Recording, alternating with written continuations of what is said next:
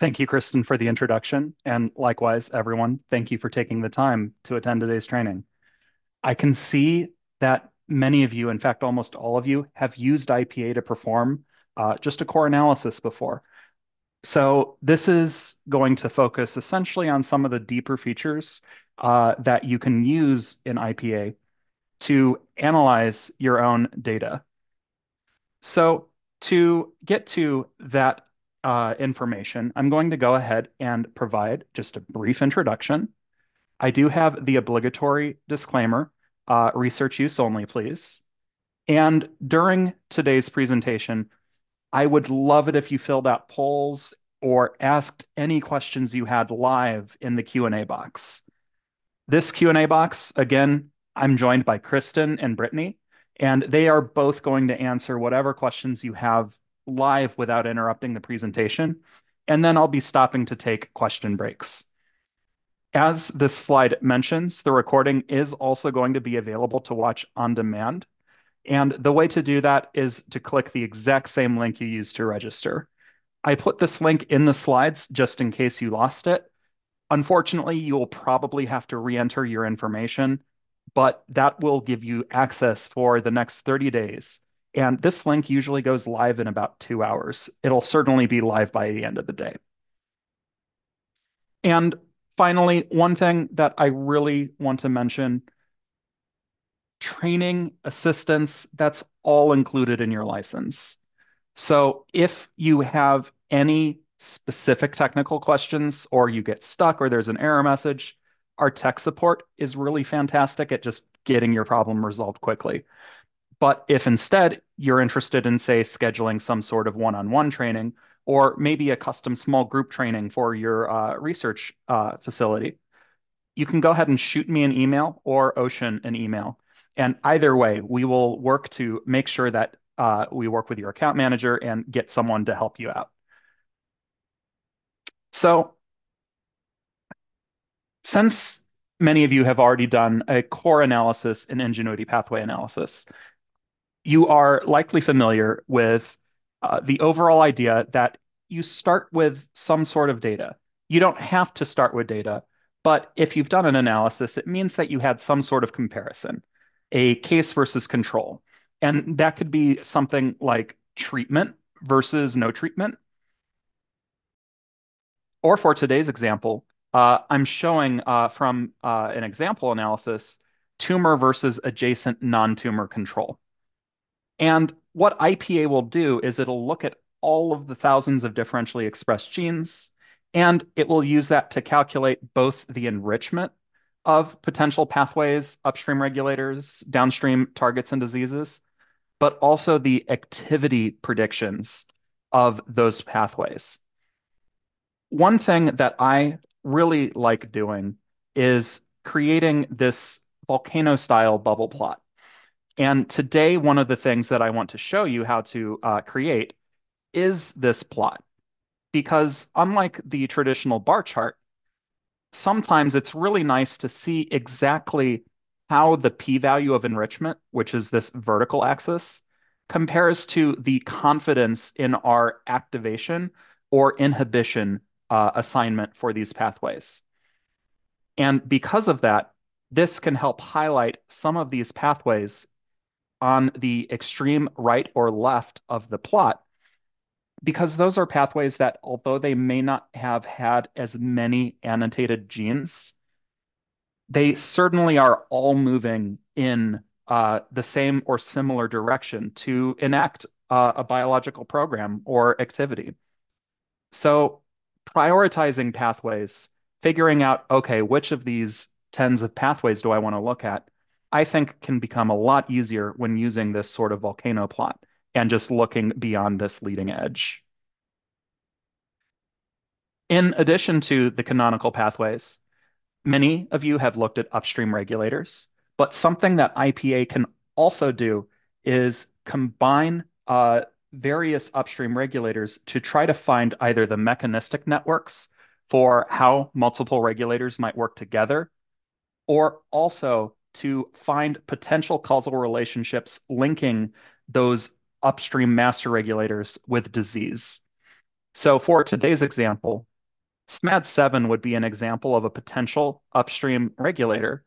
But if we look at the mechanistic network, this feature here kind of hiding on the right, that can let us identify what shared downstream targets might exist in your data set and how other potential regulators might work together to modify or otherwise control their activity. In addition, I mentioned causal networks. Causal networks, again, are a feature in IPA that let you look upstream of potential genes to find potential master regulators. In this case, HDAC1 is a potential regulator upstream of SMAD7 on the previous slide. And this particular regulator, it turns out there are a few different paths that we can look for to link it to endometrial carcinoma. So to link it to the disease state, when you set up the analysis, you just have to specify that you want to have that causal network created. And when doing so, IPA will try to find causal networks that, in addition to linking together all of your upstream regulators, also have clear paths between the upstream regulator and your disease of interest. Finally, network building. So if you happen to look at this network, you can see that what IPA is proposing is HDAC1 might work through TP73 or LCN2 to influence PTEN activity, which then influences endometrial carcinoma activity. Within IPA, you can really easily take any of those nodes and create a network to answer all sorts of questions. And you can use your own real data, or you can rely on predicted activity. So for this example, what I'll show today is how you can take a simple network, in this case, those four proteins plus our disease of interest, and ask what are all of the upstream targets and all of the downstream targets for each of these factors. And of those targets, does the expression from the observed data match what you would expect for the activity predicted in the causal network analysis?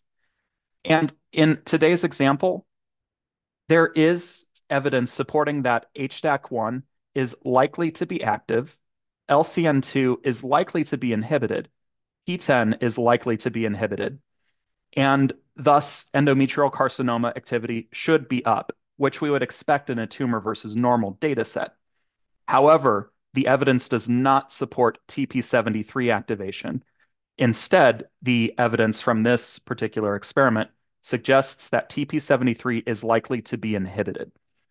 So just by overlaying this data, we were able to test this hypothesis that IPA gave us when looking at causal networks. And from that, we are able to have a better, more refined idea of what experiments to test out in the lab or what potential biomarkers might be worth following up on. So today, I'll focus on how to generate those views. That said, as you can imagine, there's a lot of different things that you can do in IPA. So what Kristen has just launched is an illustration feedback poll. Basically, I want to know if these were the things that you were hoping to learn today. And if not, we should have enough time to go a little off script. So if you have a different type of analysis or feature that you would like us to cover, go ahead and mention that in the Q&A box, and we can go ahead and see about covering that or weaving it into today's story. Otherwise, I'll go ahead and get started with just a super quick introduction where I want to just give a refresher on the IPA core analysis basics, especially for those in the audience that are newer to IPA. So IPA and other QIAGEN Digital Insights products are backed by expert curated data.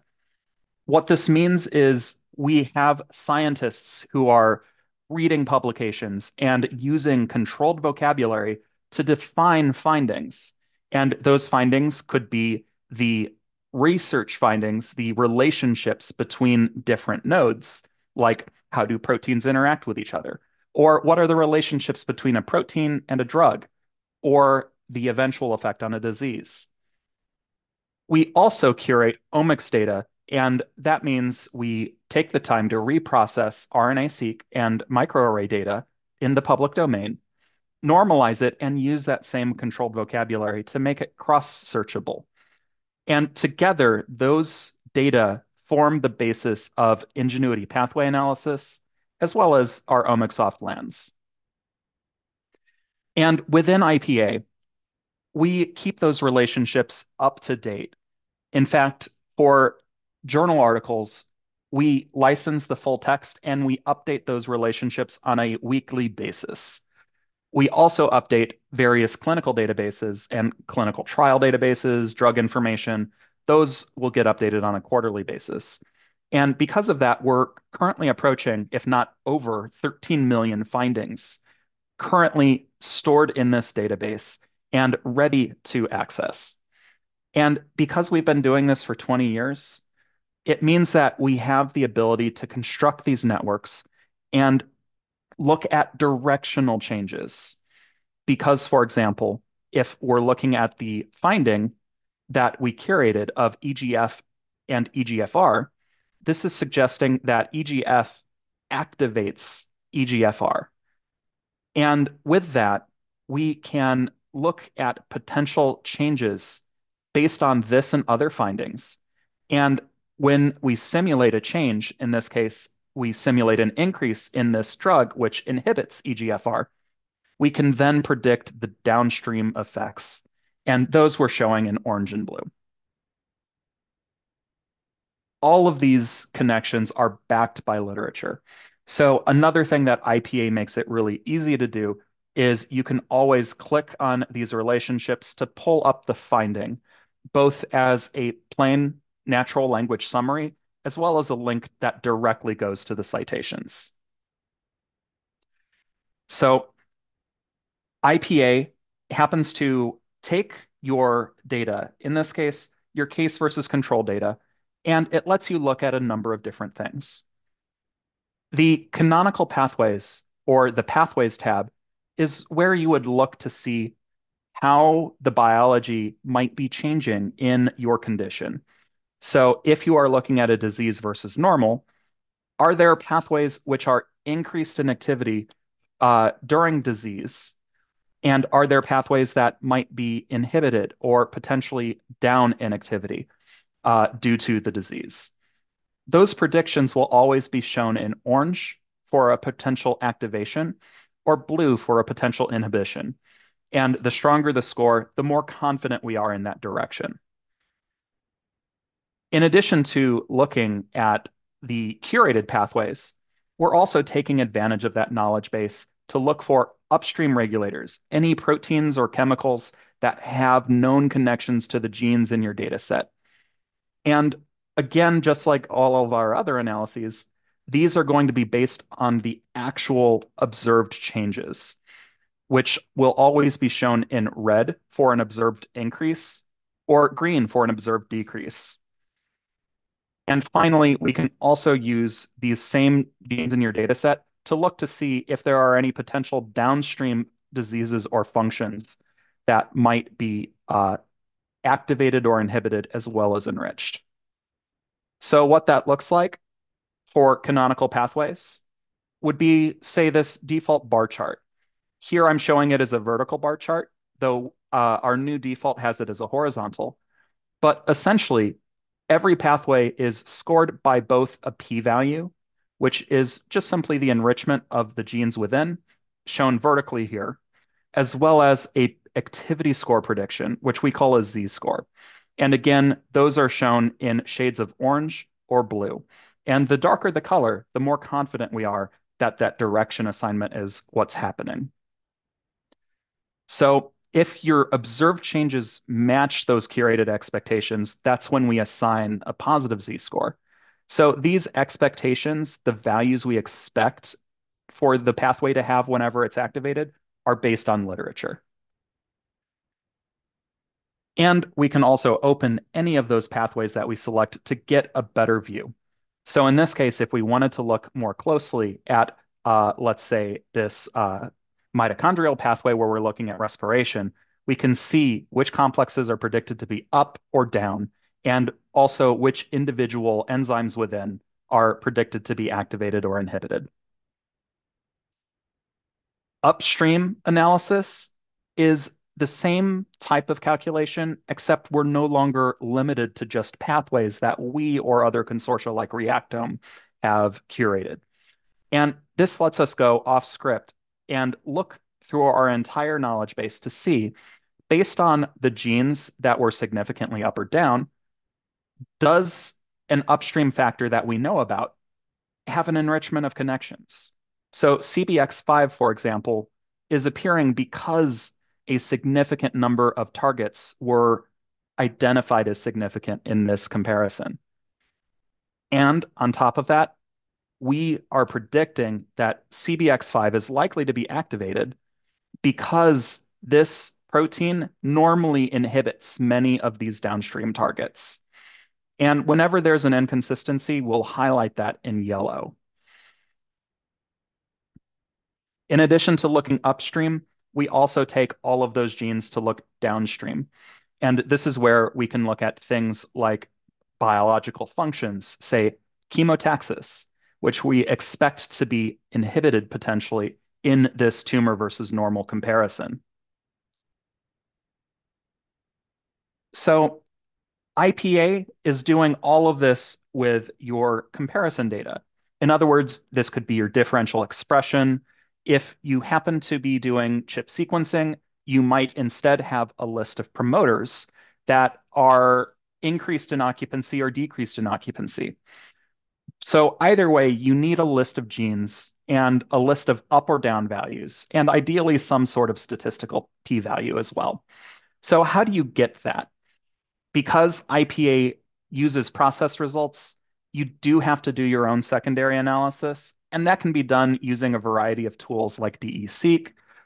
We also have a really powerful and easy-to-use solution called CLC Genomics Workbench. This comprehensive program really does a great job of handling all of those really interesting data types, including long-read sequencing and single cell. So we have a link to the trial in the slides. However, something that we also are trying to build is an online RNA-seq analysis portal. And importantly, we're looking for licensed IPA users who want to test out access to this feature directly from within IPA. So if you have an IPA license and you're interested in using a simple online portal to perform your differential expression analysis and immediately send it to IPA, and to have all of this work from within IPA, the program, and your web browser, feel free to sign up. And otherwise, we hope to get that feature launched later this year. So that was essentially the quick introduction for what IPA does and what most people seem to expect out of a core analysis. So next, I want to go ahead and show some of these more in-depth features. So to do that, first, I'm going to focus on those canonical pathway results and show how to prioritize them. And this will give us a chance to look in depth at what is a prediction. Once we look at those canonical pathways, I will also go ahead and look at causal networks and mechanistic networks. And then finally, we'll go ahead and spend the rest of our time looking at how to build and modify networks to get the most information out of your data. So again, for today's example, I happen to be using an endometrial carcinoma dataset that is available within our training. So everyone should have access to this. So if you're just following along, that is completely fine. Please ask questions if you are confused. But if you would like to join in, you can do so by going to the projects folder, expanding the training, expanding analyses, And then there will be this EEC mRNA RPKM20 study, which has 3 already analyzed samples. And here, what I'm going to do is just open patient number 46. So again, you'll find that under training, analyses, EEC mRNA RPKM20, and then P46. And that way, when I just double click that study, this should open up and let me look at the core analysis results as they were run in IPA. So once here, the first thing that most people will be interested in are going to be those pathways. So I'm going to go ahead and start in this canonical pathways tab. And here, when I open this, you can see that by default, IPA has loaded this bar chart view. And the organization for these pathways is by p-value, and we can also see shading corresponding to potential activation or inhibition prediction scores. So here, for an example, if I'm looking at this sirtuin signaling pathway, I can see that it is definitely enriched. But I can also see that it has a Z-score of -3.5, which is a pretty significant and confident assignment of a prediction that this pathway should be inhibited in our tumor versus normal condition. However, if you look a little bit further down, you'll notice some pathways are gray, and then we also have this acute phase response signaling pathway, which is less enriched, but has an even more significant Z-score of -3.9. If I wanted to look at this pathway, I would normally just click on this pathway. This would show me exactly what genes were expected to go up normally to activate this pathway, and that's going to be compared with the actual measurements.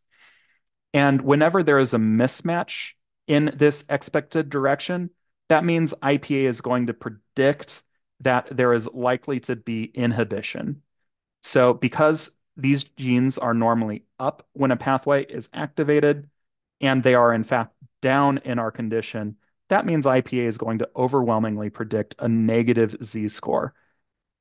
And anything with a Z-score of greater than or less than 2, we typically consider significant, though you can usually figure that out quickly with the bubble chart. So in this case, that would be an obvious example of something that you could just glance and probably prioritize.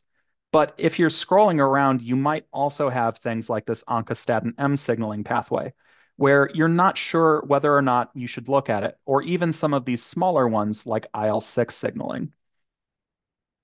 So as an example, if I click on this IL-6 signaling, it also has a very significant negative Z-score, suggesting inhibition of this pathway. But it doesn't have as many genes or proteins that were significantly detected by your experiment. So is this a significant pathway? IL-6 signaling certainly should be, given its role in the immune response to cancer. And if we open this pathway, I think we'll find fairly overwhelmingly that this should be inhibited. And here, what I'm doing just to tweak the view is if I go to the overlay analyses tool, here, one of the problems with this example data set is there are some very extreme fold change ranges. So I want to change the scale to, say, -5-fold and +5-fold change, just to make it a bit more obvious which genes were, in fact, up or down. And you can see that fairly consistently, IPA is predicting that IL-1 and STAT3, in this case, not predicting, the observation shows that STAT3 and IL-1 and Jun and Fos are down. And because of that, IPA is predicting as a downstream consequence, IL-6 should be down in activity. Regarding the question of what it means when a prediction might be inconsistent, as an example, IPA is assuming that ERK1 and ERK2 are likely to be active. And the reason that IPA is making that assumption is if we look closely, we can see that MAP2 kinase 1 and 2 were observed to be up in our tumor versus normal. So MAP2 kinase normally activates ERK1 and 2. And if we click this relationship and double-click it, we can see that that is very well cited. There are 198 findings supporting activation of ERK1 and 2 by MAP kinase. However, even though we're confident that ERK1 and 2 are active, this kinase normally activates and phosphorylates CEBPB, which we are seeing is down and observed to be down in our experiment. So because of that, this is considered to be an inconsistency because we are more confident that ERK1 and 2 is active because the overwhelming evidence linking MAP2 kinase with ERK1 and 2 activity. So we'll highlight that inconsistency in yellow. And you can always click on the bar and double-click to pull up these findings. And when you look at those complete details, you can also click on this link, which will load a web page where you can access all of the details. So this website here is giving me all of the activation and the phosphorylation citations. And I can see when these articles were published, who wrote them, and also get links to PubMed. So this is one pathway. This one pathway seems to be inhibited. But again, that is just one pathway out of many. And prioritizing these pathways is perhaps not the easiest thing to do. So going to the slides, what I want to show you is how to create a volcano-style bubble chart. The slides will have step-by-step instructions, so please feel free to download those slides and save them as a reference. But what I'm going to do next on screen is first, I'll change the chart type.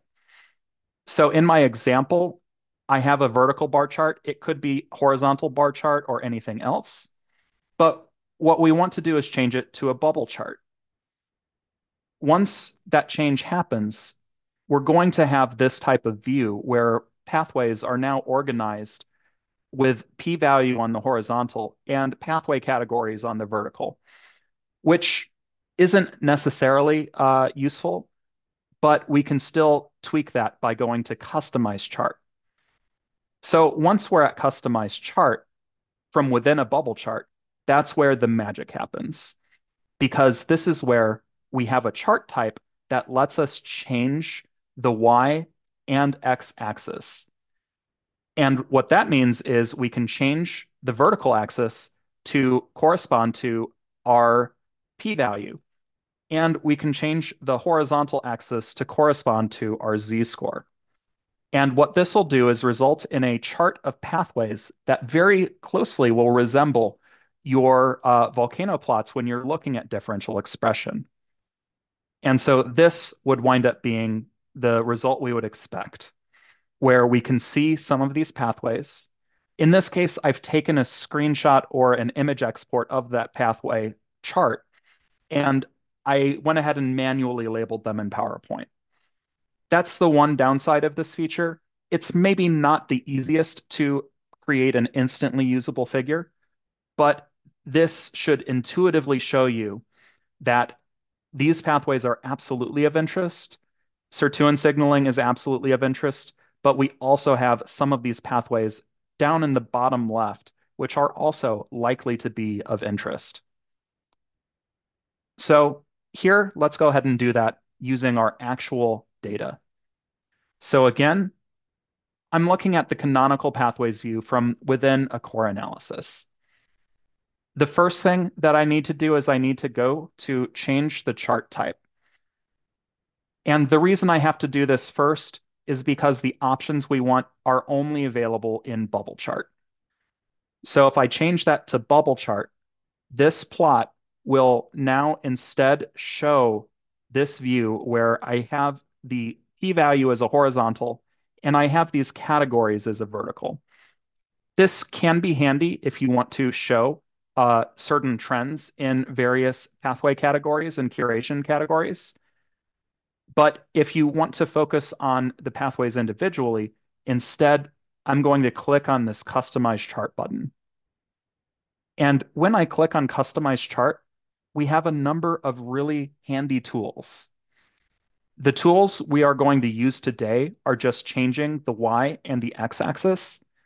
But something else you might notice and want to experiment with in your free time is the ability to activate or remove pathways from your view, or filter for pathways that only include genes of interest. So for example, if you were only interested in pathways that contain members of the interleukin family, I could say something like include IL star and then scroll down and hit apply. And that will only show pathways containing an IL protein, which is super handy or super cool if that's what you're interested in. But here, I'm going to go ahead and just undo that change. And what I want to do is instead, I want to focus on this Y and X axis. And the changes I want are for the vertical to be p-value of enrichment, just like a volcano plot where the vertical p-value corresponds to significance of change. And then this x-axis, the distance from the horizontal zero, that distance is going to represent how confident we are that that given pathway is activated or inhibited. So again, p-value for the y-axis, z-score for the x-axis. And when we scroll down, we will have the ability to apply that. And that will result in this plot where we can very clearly see and hover to look at these individual pathways. And this is where, for example, I can see that potential pathways of interest might actually be this dendritic cell maturation pathway, since it has a very significant z-score. The colorectal cancer metastasis signaling pathway, nitric oxide and reactive oxygen species in macrophages, IL-6 signaling, these are also likely important.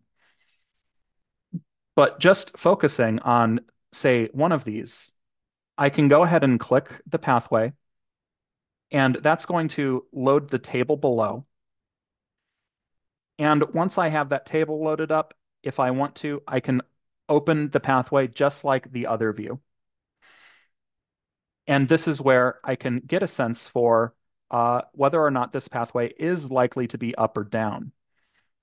And again, I just want to go to overlay analyses to change this legend. So instead of the dark shade of green being a negative 700-fold, I can change this to something like negative 5 or negative 10-fold. And that will help make this a bit easier to see. So this is where we can see that pretty overwhelmingly the activity in this pathway matches expectations for inhibition.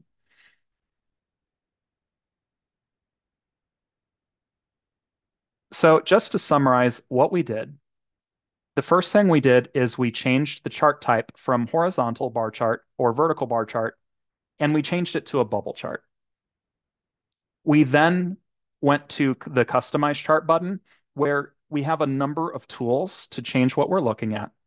And what we did is we changed the vertical to p-value and the horizontal to z-score. And you do have to scroll down, but this will let you apply your changes.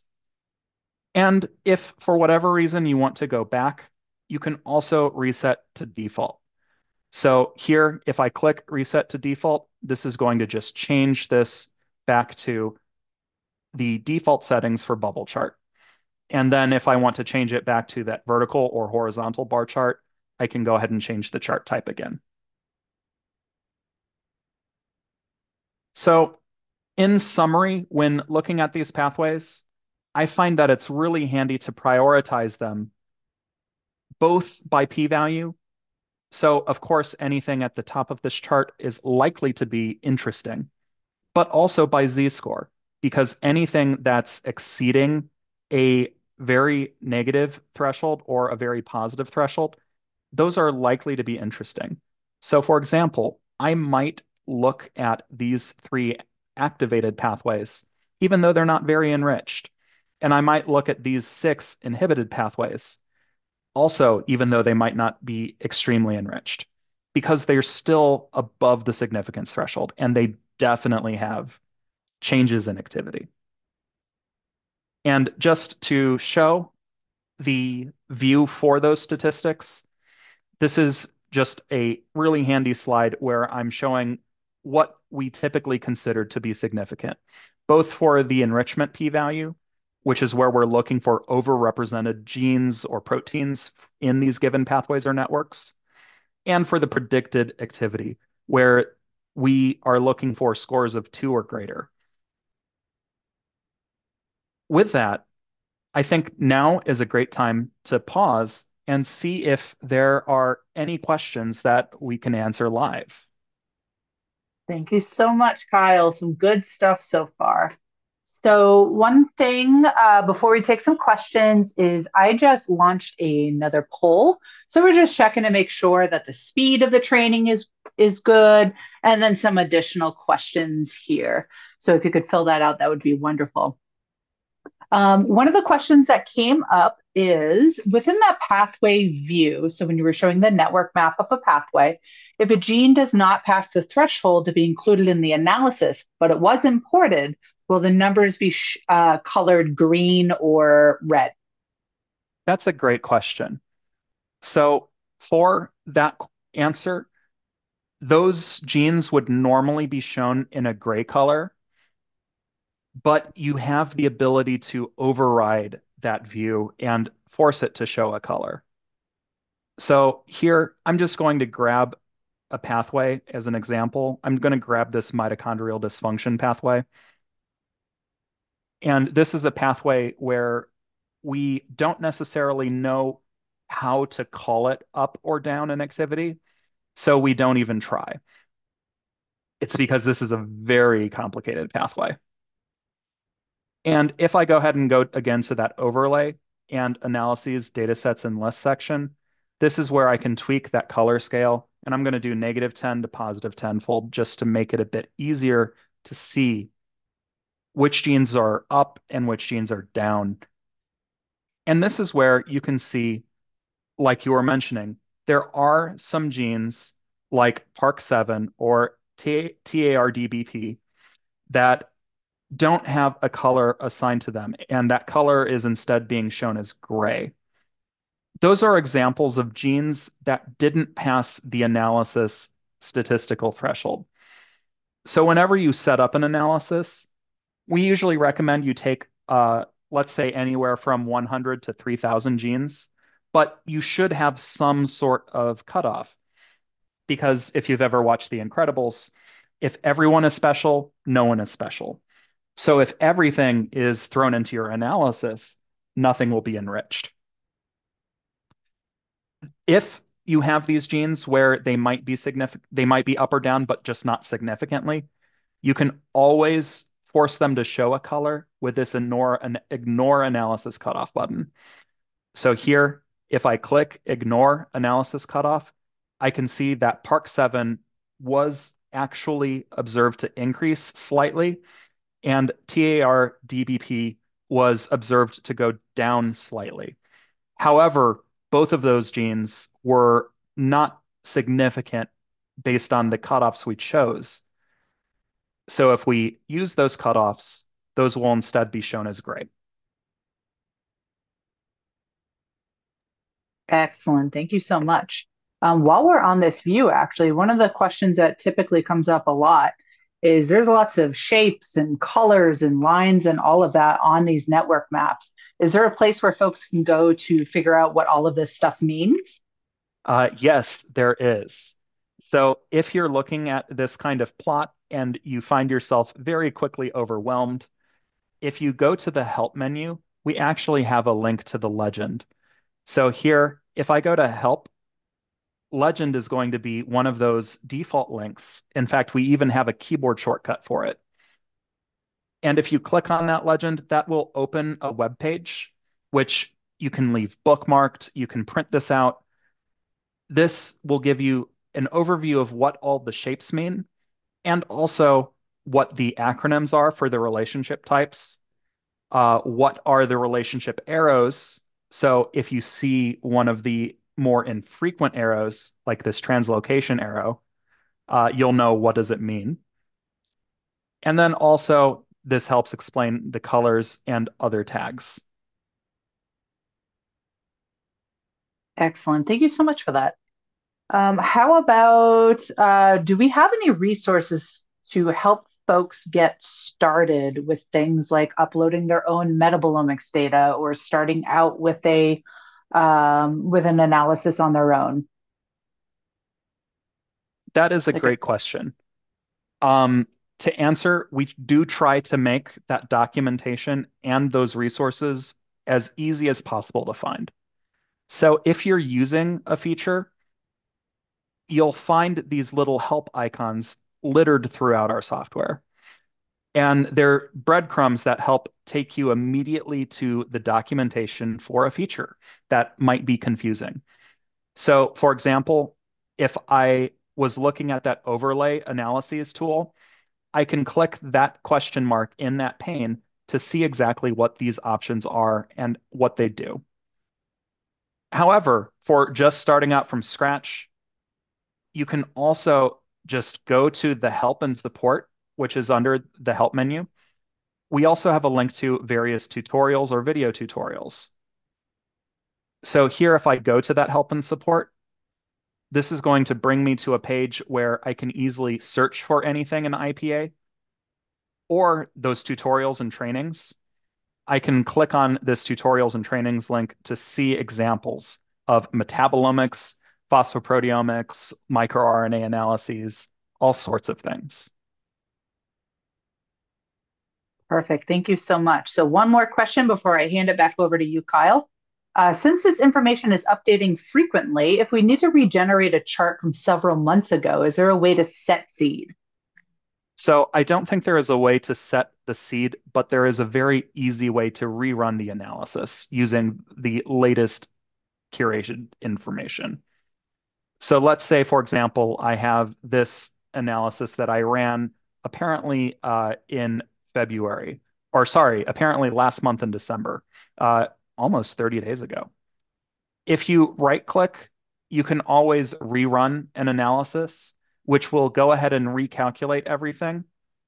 In addition, whenever you happen to be looking at any kind of analysis, if a given network happens to have new potential knowledge or connections, it'll actually let you know on screen that there is this pathway was in fact updated. Excellent. All right. So one last thing, I will be sharing the link for today's slides in the chat box. And if you guys have any questions, please definitely utilize that Q&A box. It helps us keep track of these questions so we can take them for the live breaks. So without further ado, giving it back to you, Kyle. Thank you. And also, just a reminder to everyone, if you do get confused or you see something that you're interested in, but you want help implementing it, let us know. Training is definitely included in your license. My job is to help you out. So for the next part of the presentation, I'm going to briefly describe and discuss some of the more powerful ways to look at upstream regulators. So first, what is an upstream regulator? An upstream regulator, in this case, is anything that could potentially control the genes that were significantly up or down in your data. So here, this example, these 5 genes or proteins passed cutoff. And what IPA will do is ask, are there any upstream regulators that target all of these? what are the upstream regulators for each one of these proteins? And based on those curated connections, we will identify potential regulators, and then we will ask whether or not that is a significant enrichment. So for example, if I have a random upstream protein and it targets, let's say, 50 or 60 things, but only one of them is significant from your observed change, that is not going to appear because it's not significant.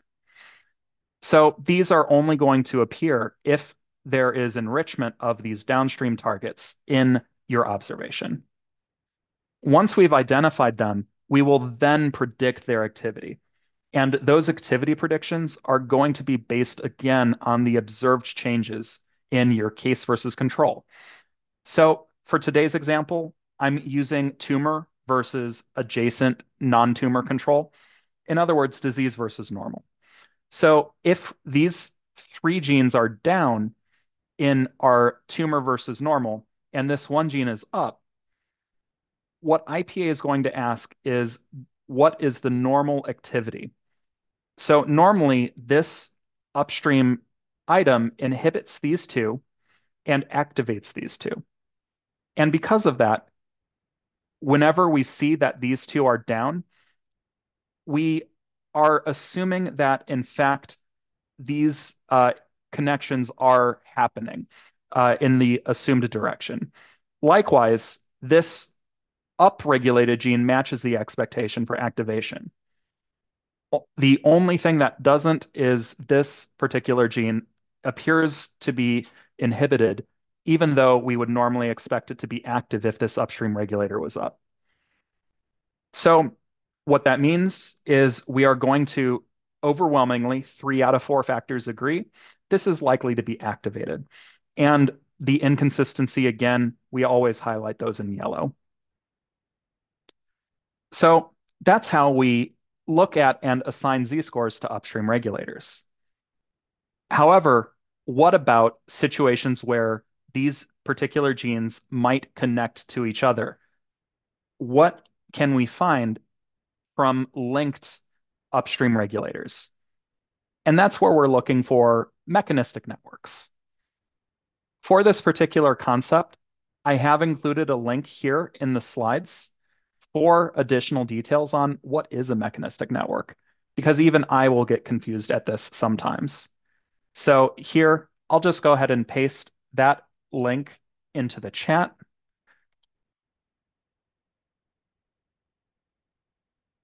And then we'll go ahead and dig deeper into what these mechanistic networks look like. So in IPA, what I'm going to do is I'm first going to look at these upstream analyses. And whenever I'm looking at potential upstream factors, as I mentioned for pathways, usually everything here has some sort of enrichment. So what I'm looking for is really confident activation and inhibition predictions. So I like sorting these by Z-score. And that's where I can identify, say, potentially strongly inhibited upstream items like IL-1B, or I can identify potentially active upstream items like MYC. And once I do that, another feature that you'll likely notice is there are many different types of upstream regulators, including drugs, which could result in the biological profile we see. So if we want to focus on a specific type of upstream molecule or node, we can go to this filter,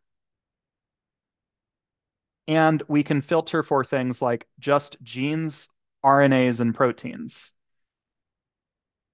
And that way, we are only looking at potential transcription factors, kinases, regulatory proteins, and we can ignore the drugs and chemicals.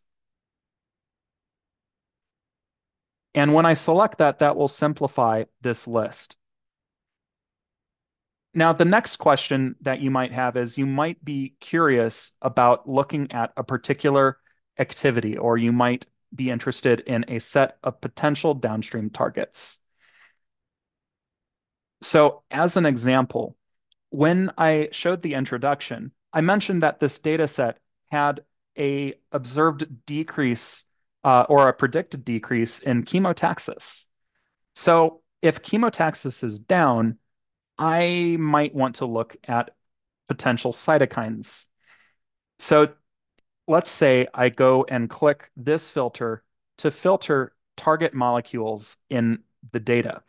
So these are the downstream targets that are leading to the predicted upstream regulators. So this is where I can easily type in something like CCL and then add an asterisk. And when I hit apply, that's going to help me filter just for things that are targeting those cytokines. And that's where I can see that one of the most upregulated or predicted to be up items is the SMAD7 transcription factor. If I simply display this as a network, as an upstream regulator, what this is going to do is it's going to just show the immediate downstream targets of SMAD7 that were up or down in the data, which, don't get me wrong, is extremely handy. However, SMAD7 doesn't act in a vacuum. It instead works with a number of other regulators to enact its effects. And that's what these mechanistic networks are. So here, as an example, for SMAD7, I have these two numbers. There are 588 dataset genes that are downstream of this collection of regulators, and IPA thinks that 16 regulators are working together to affect those targets.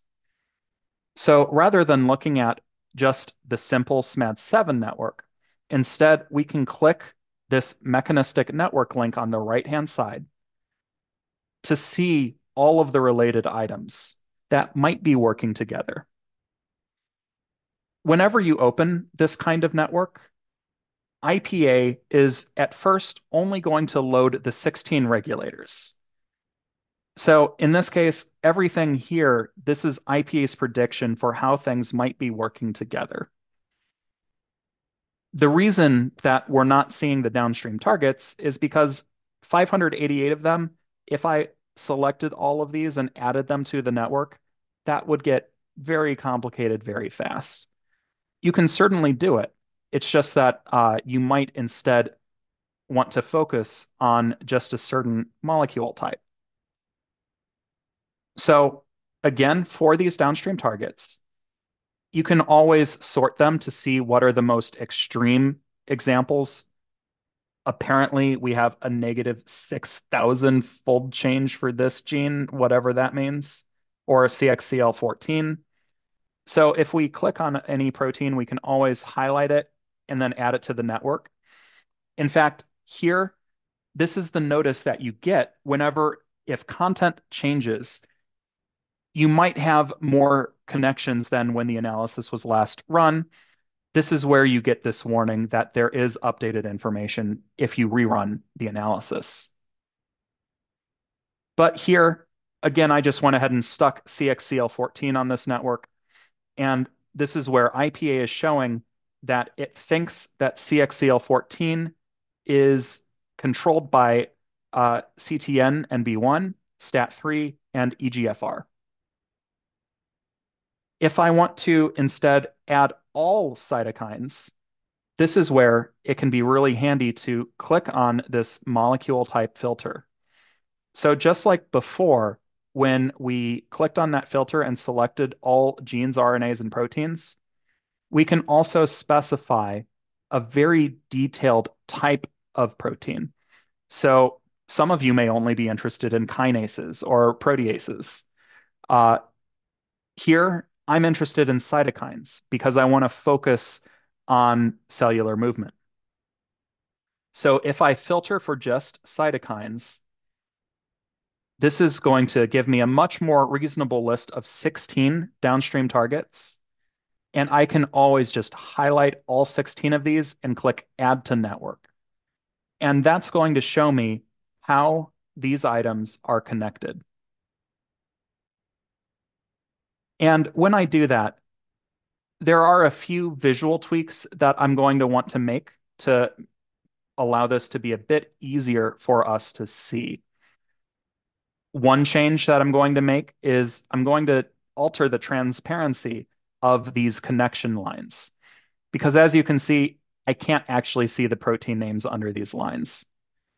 So if I click this path tracer button, this is where I can choose to fade edges and choose how visible I want those connections to be. I can also choose this fade distant nodes if I want to focus on just one connection. The other thing I want to do is I just want to check the visual scale for these genes, because CXCL14 was something like -3,000-fold different. So I want to have the scale more accurately convey up or down. And I can do that with the overlay tab. This is where we're overlaying data. And because we are overlaying the analysis results, if I click that overlay analysis function, I can see that I am overlaying that patient 46 tumor versus normal data. And if I happen to scroll down, this is where I'll find the ability to change the range for the color bars. And I can also show the numerical value on screen. So here, I'll just set this to -10 and +10 for fold change. And when I do that, this is going to become a lot easier to see, relatively speaking, how up or down some of these might be. In fact, I might even change the scale to be a little bit more sensitive and use something like 20-fold. And then I can always click Show Value, which is going to show the fold change value below each individual item, including the items that might be participating in this predicted regulatory network. So for example, here, I can see that STAT3 is slightly down. Jun is about 4-fold down. NF-kappa-B IA is 10-fold down. CEBPB is -6-fold down. So those predictions are in fact lining up with the reality that was observed in this data set. So just summarizing, this is where we went ahead and rather than looking just at the SMAD7 immediate downstream targets, of which there are definitely a few. Instead, we wanted to show how SMAD7 might work with other regulators to influence a large number of genes observed in your experiment. And by doing that, this is where we have a more comprehensive network of how SMAD7 might be working with other SMAD proteins to influence various cytokines. If we want to export this, we can very easily do that by exporting this as an image. If you choose this option, you can choose the file format, including vector options if you would like to edit these later in Illustrator. And you can also choose what resolution to export as. I like doing overkill exports at 150 dpi, but 96, the default, is plenty for PowerPoints. So again, just to super quickly summarize, here we're looking at upstream regulators that are important for targeting CCL downstream targets. And by sorting by Z-score and then filtering for just genes, I was able to quickly find SMAD7 as a potential upstream regulator. And here I can see that INSR, a kinase, might also be a relevant upstream regulator as well. Although SMAD7 directly influences 47 downstream targets, it in fact has a broader impact on our data, where it's influencing something like 600 proteins through a network of 16 regulators. And if we want to see that mechanistic network, we just have to focus on the right side and click on this link. And what that will open is this network of potential regulators, as well as a table of all of the downstream targets. And those targets, we can selectively choose which ones we want to display based on filters. Or if you're crazy, you can highlight everything and click Add to Network. And what this will do is, if it's able to, it will throw them all on screen. There are limits to the number of connections you can show on screen, both in terms of the software stability and also in terms of your own sanity. This is not going to be easy to look at anytime soon, but you can do it.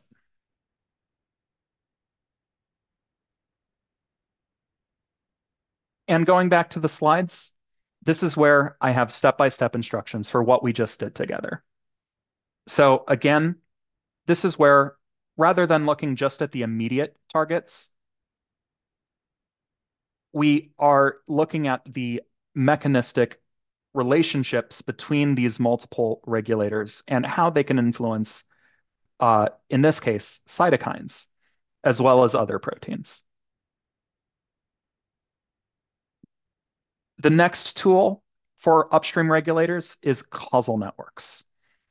And causal networks are a really interesting tool because they let you find potential paths for these upstream linked networks of regulators and how they might be linked to a particular disease. So here, the causal network section is actually the tab next to upstream regulators in the upstream analysis section. And to highlight that, this is where I'm going to go ahead and choose to go back to the software. And I'm going to go ahead and click this causal networks section within upstream analysis. And when looking at these, there will be a number of potential sections. First, there are going to be the potential causal networks that correspond to what happens when you glue together multiple regulators. So here you can see that some of these are a depth of 2 or a depth of 3. You can sort these by Z-score to see what the most extreme active or inhibited items might be.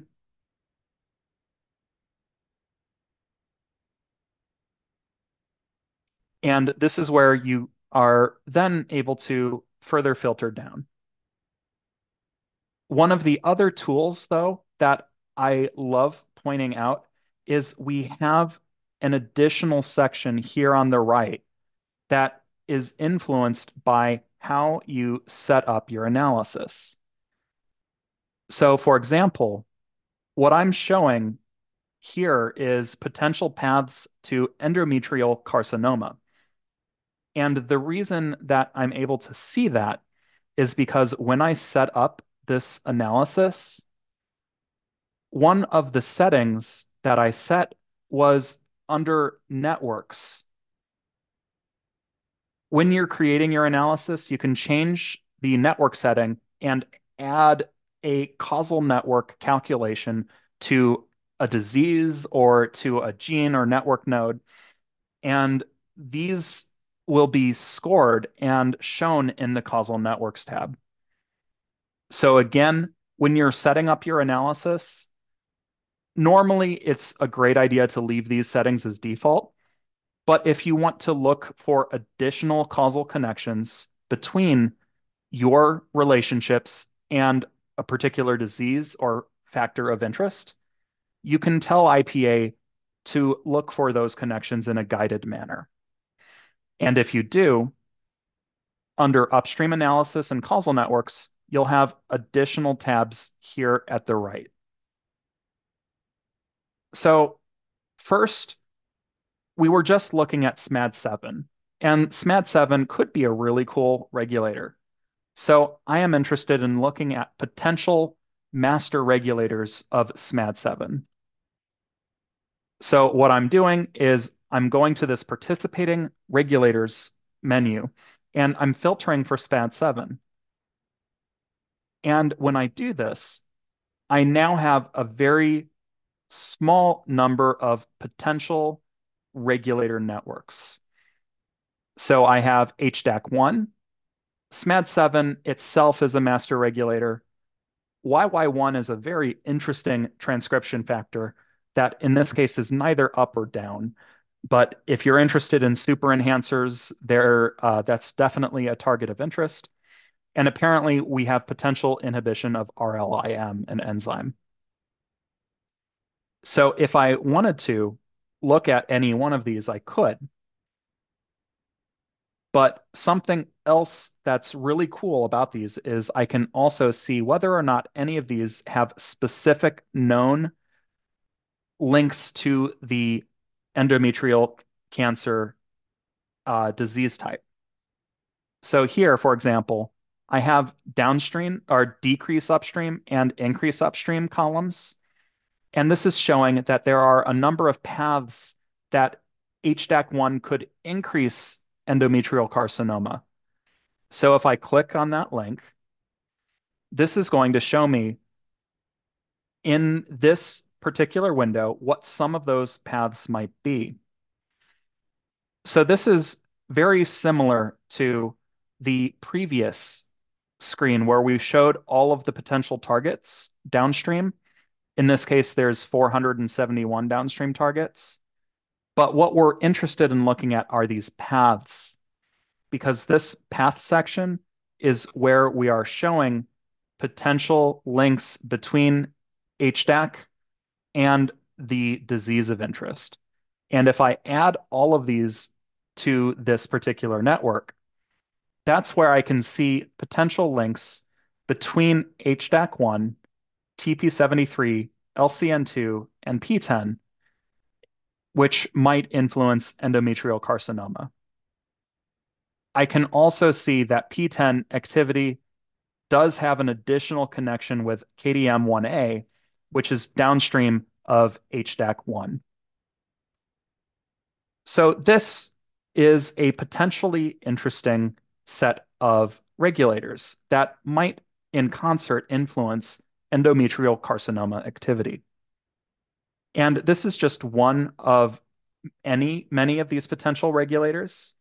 So for example, I didn't look at this YY1 in advance, but I'm actually curious how it could potentially increase or decrease this particular cancer type. So I'm going to load that upstream network as well. So BAP1, once again, is a potential connection. Also, once again, PTEN is a potential connection. And so this is where I can see whether or not these potentially increase the effects. This is where I can see potential links between YY1 and HSPA5 and BRCA1 through PTEN, potentially increasing endometrial carcinoma activity. So these causal networks are a potentially really interesting way to find these interesting potential connections. And you can look at both potential increases and potential decreases. So for example, if we thought that there might be a particular decrease of the cancer activity, instead we would click on this decrease upstream link, which would then give us a number of paths that might lead to the opposite effect. So for example, if we were interested in inhibiting endometrial carcinoma, we would still be interested in looking at controls through PTEN, but now we would be looking through EGFR1, NFKBIA, etc. We can also see that many of these paths are not necessarily well supported. There are a lot of inconsistencies, and that's because we're looking at tumor versus normal, so endometrial carcinoma should in fact be up in reality. So causal networks, again, they are a very interesting and potentially powerful tool where if you set your causal networks up during your analysis creation, IPA can help find those additional connections to look at these links between these potential master regulators and the item downstream that you're interested in. And here, again, I am just pasting a link to that help document because this is a potentially complex feature, which even I sometimes will get confused about. But what we did to get here was we went to causal networks within our upstream analyses. I filtered for just SMAD7 networks, networks that contained SMAD7 as a participating regulator. And that's where I found potential regulators with HDAC1 or YY1.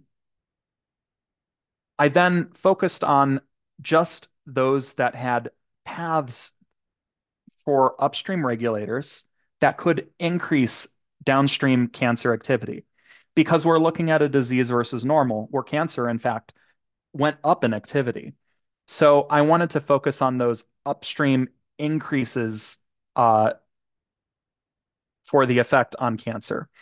And that's where I found potential networks for sirtuin, for LCN2, and for TP73, and how they might influence endometrial carcinoma. So this is where we are going to shift into how to validate that kind of hypothesis.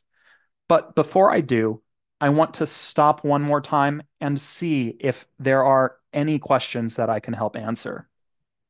Awesome. Thank you so much, Kyle. So once again, I'll be launching another poll just to check in with you guys to see, based on today's training, what do you think about IPA? Do you think it's going to be valuable? A couple questions pertaining to the layout of those networks that you were showing. Is there a way to quickly sort those network maps to figure out where things live inside the cell? Yes, so that's a great question. So let's say you have a complicated network on screen like this one here. Something that you can do to change that network, we have a few controls located here. I already showed this option to change the translucency of the various edges. But what I didn't show is this change layout button. And using that button, this is where I have the ability to change the layout to any of these presets, some of which are particularly useful. So for example, here, if I just set this to organic, IPA is going to try to just arrange these in a reasonable manner. Circular may or may not be useful. Radial, again, a very potentially useful option. Hierarchical will arrange these items in a way that will hopefully result in a clear-cut network from point A to point B. And in fact, it did a great job here. And then finally, the option in question, the subcellular feature. This one is very popular, because pretty much no matter what your layout was or whatever nodes are on screen, by going to change layout and subcellular, it will group everything into the various compartments. So we can see how things might influence the plasma membrane proteins or act in the cytoplasm to in turn change transcription activity in the nucleus. And then we have the other category on the side for drugs or hormones like estrogen, as well as for diseases, because this is not something that is otherwise categorizable. Awesome. Thank you so much. And then actually one follow-up question for this would be, we see things in the plasma membrane, cytoplasm, nucleus. Is there a way to say, figure out which of these are mitochondrial targets? Ooh, that is a very good question. So to answer that, I'm pretty sure the best place to look at would be to overlay other data resources. So overlay, this is where we can overlay not only the expression values from our own data, but we can also overlay additional information about biomarkers or subcellular locations or maybe even the cell type or tissue that some of these factors might be acting in. Here, if I overlay subcellular location, this is where I'm just seeing whether or not there are any proteins that might be associated with mitochondrial activity. And I can see that of the proteins, it looks like STK11 and NFKBIA would be the two most likely proteins to participate in the mitochondria. Whether or not that's where these are in fact acting, that's something that would have to be experimentally determined. Fabulous. Thank you so much for showing us that. So once again, I'm going to paste today's slides in the chat box, and I am going to hand it back over to you, Kyle. Awesome. Thank you. And while I'm here, I'm actually just clicking that cell and tissue overlay because I'm kind of curious if there happens to be a potential cell type. And it looks like many of these are enriched for, many of these genes on screen are enriched for reproductive system cells. So cool.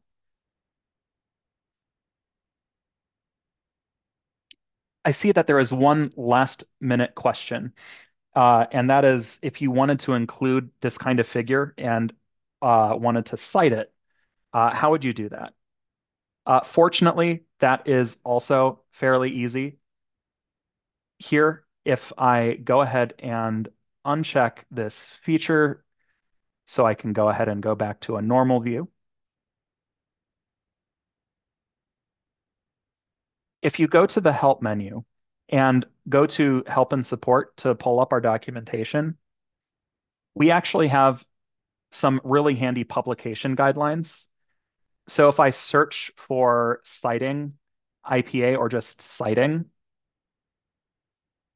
I can see that one of the top links is this IPA publication guideline. And this is where we're giving suggestions for what you would maybe need to put in your supplemental text for the particular method, or also which original paper to cite. And in this case, this would be Stewart and Andreas's original paper with Jack Pollard, where they published IPA in bioinformatics.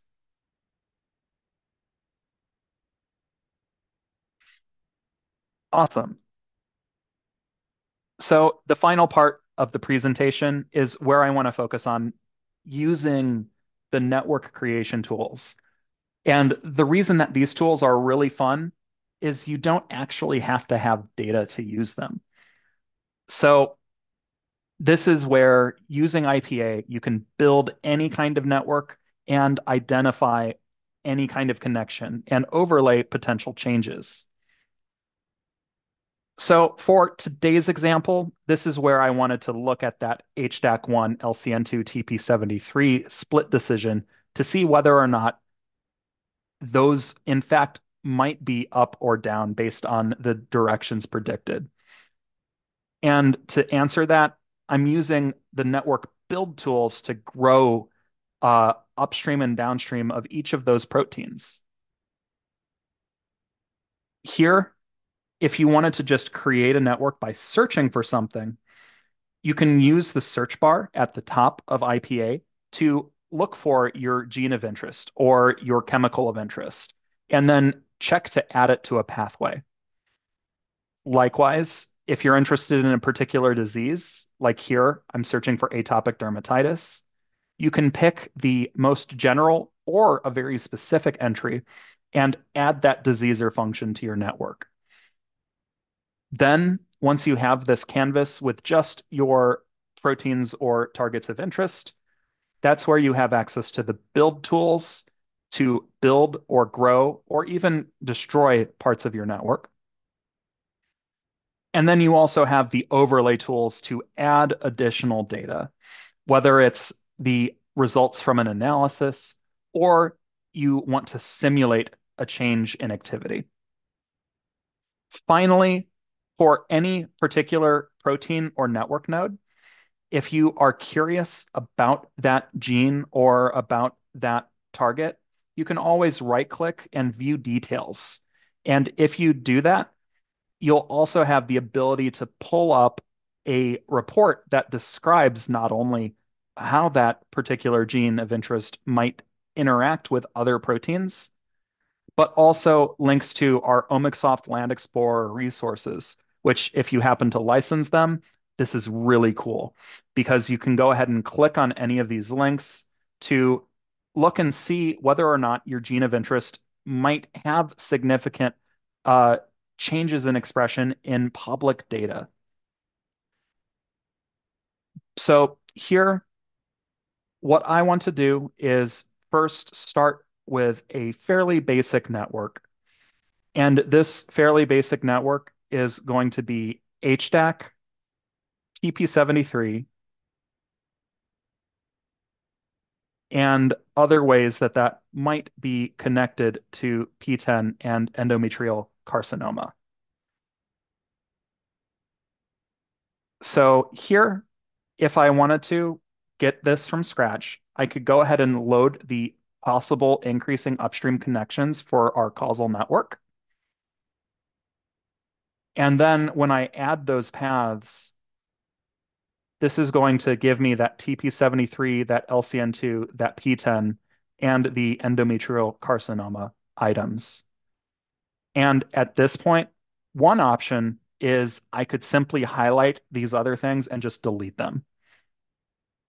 And by doing that, I now have a much simpler network that happens to already have the data associated with my study of interest.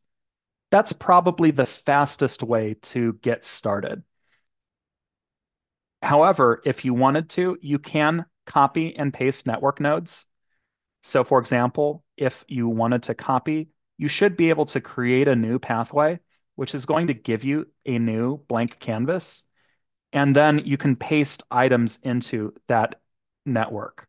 So in this case, I copied and I pasted TP73 into a blank canvas. Finally, the other place to look would be you can always search for your item of interest. Just remember that we have tabs for genes and chemicals, as well as for diseases and functions. So if you're interested in looking for endometrial carcinoma, you'll want to make sure to choose the disease tab before hitting search. And that will allow you to pull up this full hierarchy and identify the most general entry. In this case, this most general entry for endometrial carcinoma has some 6,000 associated connections. So this is definitely going to be the broadest connection that you could add to a pathway. But here I have what I want just by taking an existing network and deleting the items I wasn't interested in. So the next question that you might have is, well, if we are predicting a pattern of up, up, down, down, resulting in up, is that actually supported by the evidence within this data set? So let's start with just one of these proteins, HDAC1. If I go to the build menu, this has a number of tools that I can use to modify this network. Grow will expand the network from a given point or whatever you have selected. Path Explorer lets you find the shortest paths between two potentially related items. And Connect just simply shows you additional knowledge connections between the items on screen. The item I want to use today is Grow. When I select Grow, this is going to let me choose a number of potential settings. And by default, it will allow me to pull every upstream or downstream item from this node. So to make things easier, I might only look upstream first.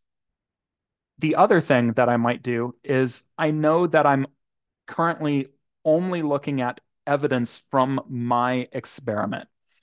So rather than using every single potential gene known to us, I might instead want to limit this to molecules, genes, or proteins that are present in a given analysis, data set, or list.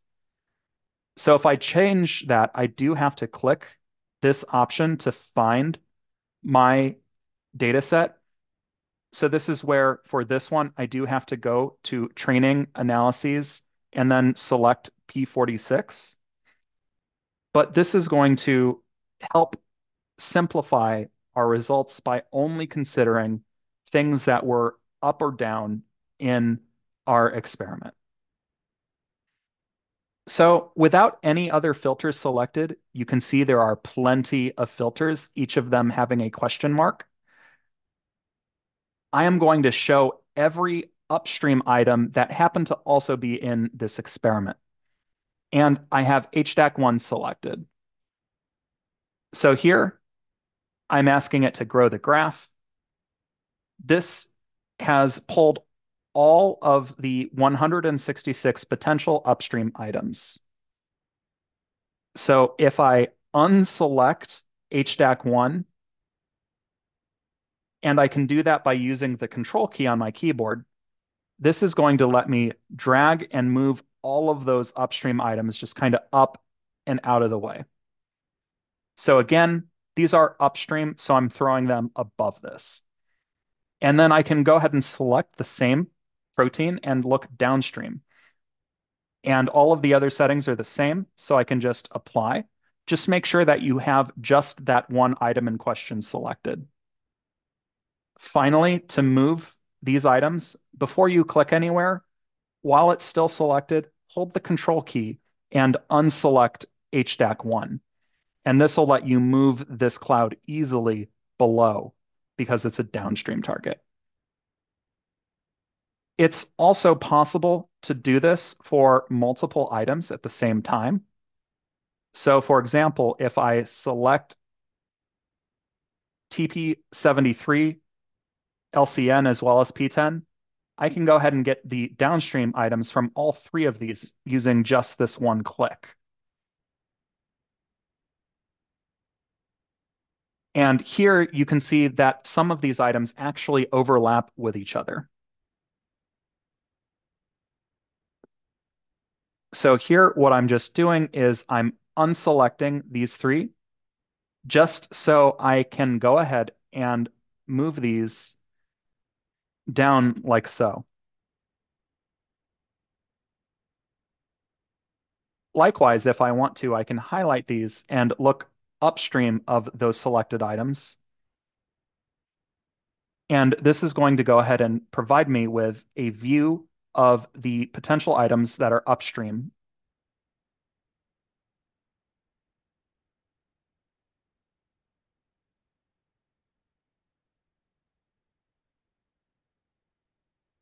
And you can see I accidentally left P10 still selected, but that's okay. And finally, this is where I'm going to go ahead and go to the overlay tab, just so I can change the scale of the items that I added. So this is where I'll just go ahead and change this to say -20 to +20, just to make the reds and greens more obvious. And then to hide this pane, I can just click overlay again. And if I ever want to zoom in or out, I have the controls on the left, including this zoom to fit option. So what I've done is, because I selected these from our existing data set, this is showing me all of the connections on screen and how they might be expected to influence these factors. So here I can see all of the items upstream or downstream of HDAC1, TP73, LCN2, as well as P10. And I'm overlaying the actual expression changes. So if I wanted to focus individually on any one of these, this is where I can also manually use this molecule activity predictor to simulate a change. And this can be important because even though HDAC1 didn't actually change in our experiment, we might want to just check and see in a very quick manner, does it make more sense for this factor to increase in activity or decrease in activity? And something that you might notice is when this item is forced to be down, you tend to have more yellow connections in this network. Versus if it happens to be up, this just happens to be the native prediction state. And this is where you can also check to see, is LCN2, even though it was observed to be down, you can also ask whether or not it makes more sense for it to be up or down based on the individual connections present. And something that might be clear is no matter what, TP73 seems to be an oddball in this network in that it's not agreeing with the prediction for HDAC1, nor is it agreeing with the prediction for PTEN based on the expression changes shown here. So if I delete that from the network, or I can leave it in the network, either way, this is where I'm still seeing overall that the positive effect on endometrial carcinoma does seem to be maintained if we are looking at HDAC, LCN, as well as PTEN.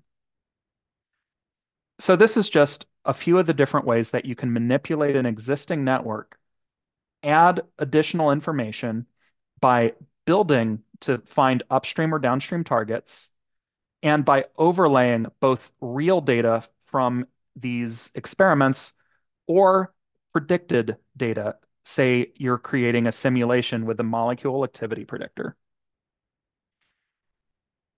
And with that, this is where hopefully I've convinced you that this pattern is likely true, but it's unlikely for TP73 to be participating in this particular example.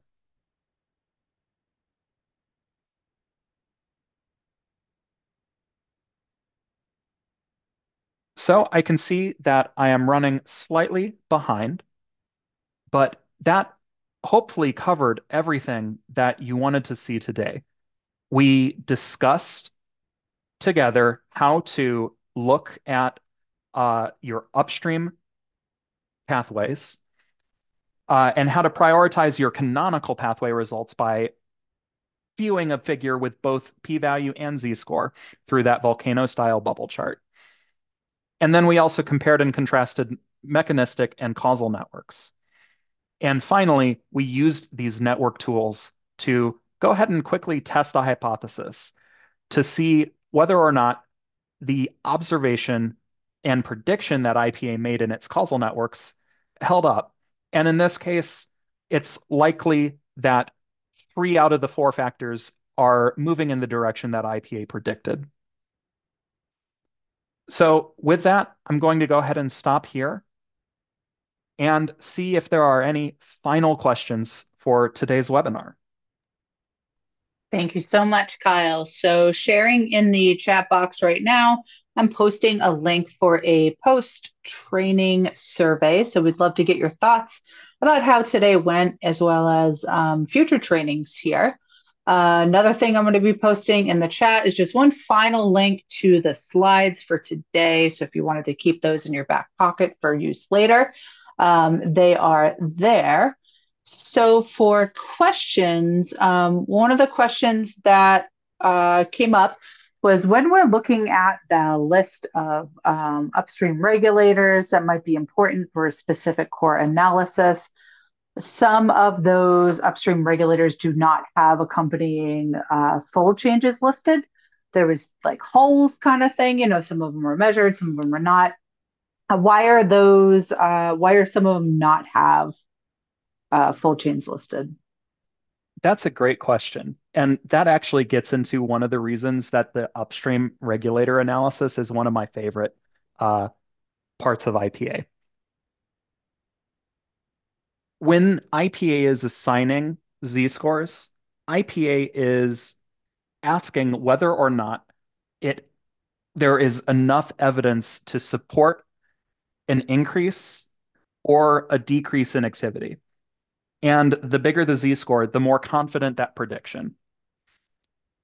So you might have potential upstream regulators that influence a number of downstream factors.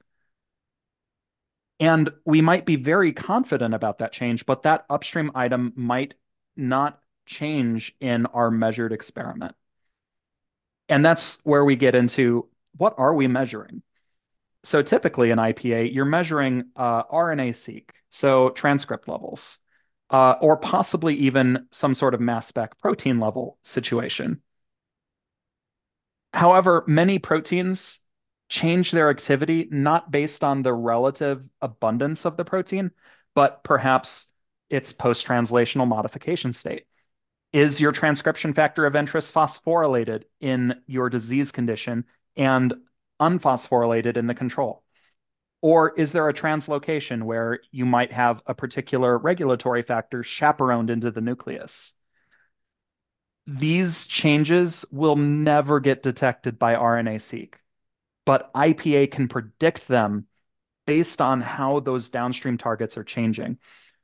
And because of that, those are potential targets that you could further study, especially if there is a very clear way to measure that activity change, like you would expect from something that is phosphorylated.